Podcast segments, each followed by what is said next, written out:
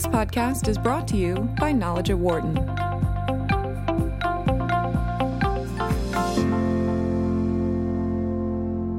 Welcome back to the Knowledge at Wharton podcast. I'm Rachel Kipp, Associate Editorial Director of the Knowledge at Wharton website. We're here today with Amanda Shanor. She's a Wharton Professor of Legal Studies and Business Ethics, and she's here to talk to us about her dissertation, which focuses on First Amendment protections for commercial interests. Amanda, thanks for being with us. It's great to be here.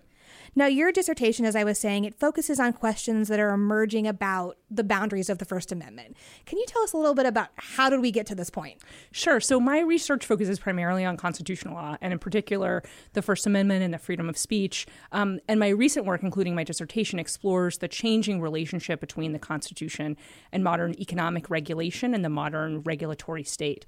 Um, and it traces, in particular, over how over the last three decades, in particular, we've seen a marked increase in First Amendment challenges to economic regulation. So anything from cigarette warning labels to credit card swipe fee laws to the FDA's drug regulatory power. Um, the last term alone, the Supreme Court heard three cases involving the First Amendment and economic life. Um, Masterpiece Cake Shop about a baker's decision to decline to sell a cake to a gay couple. Uh, a case called Janus about a First Amendment challenge to public sector union agency fees. And finally, a case involving mandated disclosures for crisis uh, pregnancy centers, which implicates how professionals like doctors and lawyers uh, can be regulated by the state. So, what's fascinating is that these sorts of challenges didn't exist a few decades ago, but now are some of the most pitched battles in courts across the country. The First Amendment has long been considered a mainstay of political liberty, but increasingly, constitutional law is now important to economic ordering, um, or maybe more precisely, the way in which it's important is changing, and that's what my research focuses on. So where is this coming from? Like, are how are people thinking about this differently in leading to these types of challenges? So that's a fascinating question. That's really sort of what got me interested um, in this particular set of research. Is what we're seeing is a big change not just in First Amendment law, but in constitutional law more broadly. Um, and so, one of the papers, the first chapter of my dissertation, focuses on what are some of the origins of that. Um, and what I identify as two main things. One is um, what I describe as a as a business led social movement. So it's the way in which we, we oftentimes in, in constitutional law people talk a lot about how social movements can change the meaning of the Constitution or how it's interpreted. So things like the civil rights movement or the women's rights movement. But what I identify in my dissertation is the way in which the business community is increasingly important in in the way in which the Constitution Constitution is being interpreted, particularly in the context of the First Amendment. Um, and then on the other side, I trace the way in which certain changes in the way that um, governments, both big and small, the federal, state, local governments, are changing how they regulate economic entities. And those things together, I argue, are increasing the conflict between the First Amendment uh, and the modern regulatory state. So you write in your dissertation that there's been this kind of ideological shift in which more conservative members of the court of the Supreme Court used to view these type of challenges as non-productive and are now viewing it in some cases as a way to remove oversight. Could you explain? So this is fascinating. So I, as as a backdrop, I think it's important to understand to recognize how something big is happening in constitutional you have to understand what the background was to begin with. And for decades, uh, since about the time after the Great Depression, it's been sort of bedrock constitutional law that the courts give sort of more lenient review to economic regulations and more stringent review of quote fundamental rights like free speech. And so the First Amendment sort of fa- is fascinating because, in fact, one thing that I didn't even know before I started studying this is that First Amendment cases are very recent in the court's history. So, for many, many years, the Supreme Court heard no First Amendment cases, and there really wasn't First Amendment law or First Amendment jurisprudence. And it, it was only in the beginning of uh, the 20th century that we began to have First Amendment cases really around World War I. And the protection for commercial speech actually emerged only in the 1970s. So, it was of really recent origin. And so, what's fascinating is that around that time, when the court began to extend protections to commercial commercial speakers. Um, the, the justices who opposed this were the conservative justices, in particular Justice Rehnquist, um, who identified this as he thought this was absolutely constitutionally anomalous and horrible. Um, but what's happened through the 90s and to today is there's been an ideological shift on the court where the conservative justices are, justices are more embracing of um, more stringent protections for commercial speakers. Um, and the more liberal justices, in the main, though not entirely, um, are more interested in, in preserving the state's power to regulate in areas from, you know, uh, drug regulatory power, etc.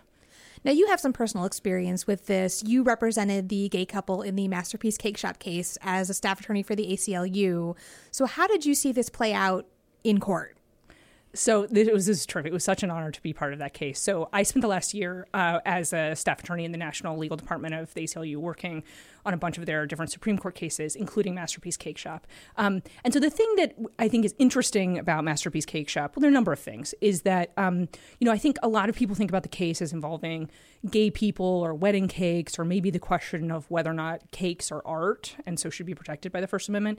Um, but really, if you look at it just a little bit harder, you recognize that something much deeper and bigger is at play, which is whether or not um, the Constitution protects a right to discriminate in ordinary market transactions, or whether or not instead the Constitution says no, we protect the ability of governments to mandate open access to the basic social, civil, economic um, uh, institutions of our society. Um, and so it's fascinating because a number of these cases have been brought before Masterpiece. Like a number of them have made it even to the Supreme Court.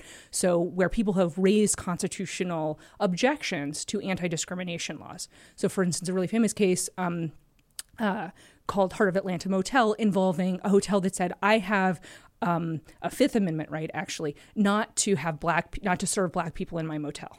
Okay. Um, another case involving a famous law firm saying, I have a, f- a First Amendment right, a freedom of association right, not to have women partners in my in my law firm.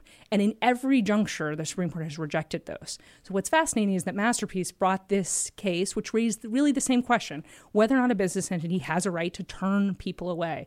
And so, because the court had been so consistent in all these cases, like a case about a barbecue joint that didn't want to serve black people, and the court had rejected all of these challenges. So it was very surprising that the court took the case. And when they did, a lot of people thought it must mean that the court was going to change the rules. And so, what was fascinating, in fact, is that it didn't. The court rejected the basic argument made by the baker that, in fact, he had um, either free speech or uh, a freedom of religion argument not to serve the cake, and instead decided to sell the cake to the gay couple, and instead decided on the most narrow grounds that in this particular case, in this case alone, that the agency was biased. So, it, it, in the next case, like the next day, if he turned around and refused to sell a cake to a gay couple, the law would still apply like it always did, just like it did in the motel case, in the barbecue case, etc. And so that was actually really a really big win um, for the ACLU and for sort of like the forces of equality. Which is interesting because I think a lot of people and a lot of news media, and if you read a lot, that was not it was not portrayed yes. that way at all. right. I mean, and I think that that you know the the bakery won in a certain limited sense, but it didn't win on the important legal question. Um, the court said a lot of things that are supportive of the idea that anti discrimination laws don't raise constitutional question, but we may have a new court in not very long. I mean, um, Judge Kavanaugh's confirmation hearings are ongoing today, so we'll still see whether or not there will be another one of these cases and what a new court may or may not decide. And I mean, I was going to say there is a lot of ground left to cover by the courts in these types of cases. And can you give us an idea of like what's at stake here in terms of how we view commercial speech in through the lens of free speech? So there, there, the the types and range of First Amendment cases that the courts are seeing today are very wide ranging. So they range from cases sort of like raising a tension between equality and freedom of speech and other sorts of cases that are more like just like straight up economic liberty. Like i don't want to put a disclosure on my product that says it's dangerous or it has 300 calories or what have you. Um, so they actually sort of they run the gamut.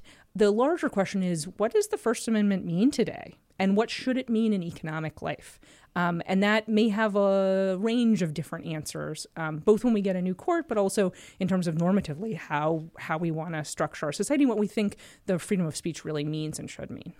And what would you say as the courts are trying to decide this case? I mean, what would you hope that they would keep in mind, or even that people who are thinking about bringing these cases would keep in mind going forward?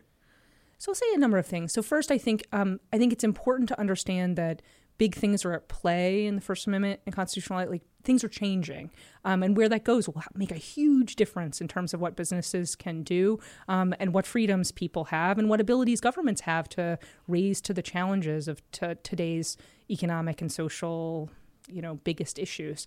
Um, I'll say in the context of the anti-discrimination uh, cases, I think that uh, it's very important for governments to be able to mandate open access to marketplaces. That's been a bedrock of American social life for actually centuries now, um, which is why the, the court has rejected these sorts of challenges. And so I would hope that the courts would recognize that moving forward, which is not to say that, that these claims are at all frivolous or illegitimate, but just that um, that both what the First Amendment's protections are are very important, but also what government abilities are, what legitimate state action is, even in the context of things that are arguably free speech. So, this relationship between businesses and government and what governments can require, what kind of oversight governments can have over businesses, I can also yeah. see a conflict here between requiring businesses to say things that are maybe in some dispute, for example, over climate change or over abortion. And how complicated does it get when you have these very these two very opposing points of view and there may be some back something to back up both of them some information that supports both. How, where does that what kind of position does that leave the courts in? So uh, uh, so the court actually addressed an abortion disclosure this last term and it essentially said um, abortion is a particularly fraught area of moral political social import today. And it it held that the California disclosure laws, in particular, uh, that were at stake in the case were unconstitutional. So I think that that signals that, at least in the context of abortion disclosures, we're going to see pretty aggressive court oversight. Something like climate change, I think, is is probably quite different, right? Um, in general, climate change falls seems like it would fall more in the realm of um, more traditional state powers to regulate, um, and so things that disclosures about um, the so for instance like on cars like the miles per gallon sorts of disclosures it seemed it would seem I can't imagine that a court would strike those down on free speech grounds. But where that limit is is really the question, sort of like where from abortion laws to you know calorie disclosures will the court decide actually that's the boundary of the First Amendment, and and the courts are really kind of running in that direction, and that's the big question on the table. And what I research is sort of um, is is is where sh- where should that boundary be, and where will the co- courts go with it? Amanda, thanks so much for being with us. It's great. You can find all of Knowledge at Wharton's articles, podcasts, and more on our website, which is knowledge.wharton.upenn.edu. You can also find all of our podcasts on Apple Podcasts, Stitcher, and your other favorite podcasting app. If you like what you hear, please leave us a review. It really does help other people find the podcast. Thanks for listening. For more insight from Knowledge at Wharton, please visit knowledge.wharton.upenn.edu.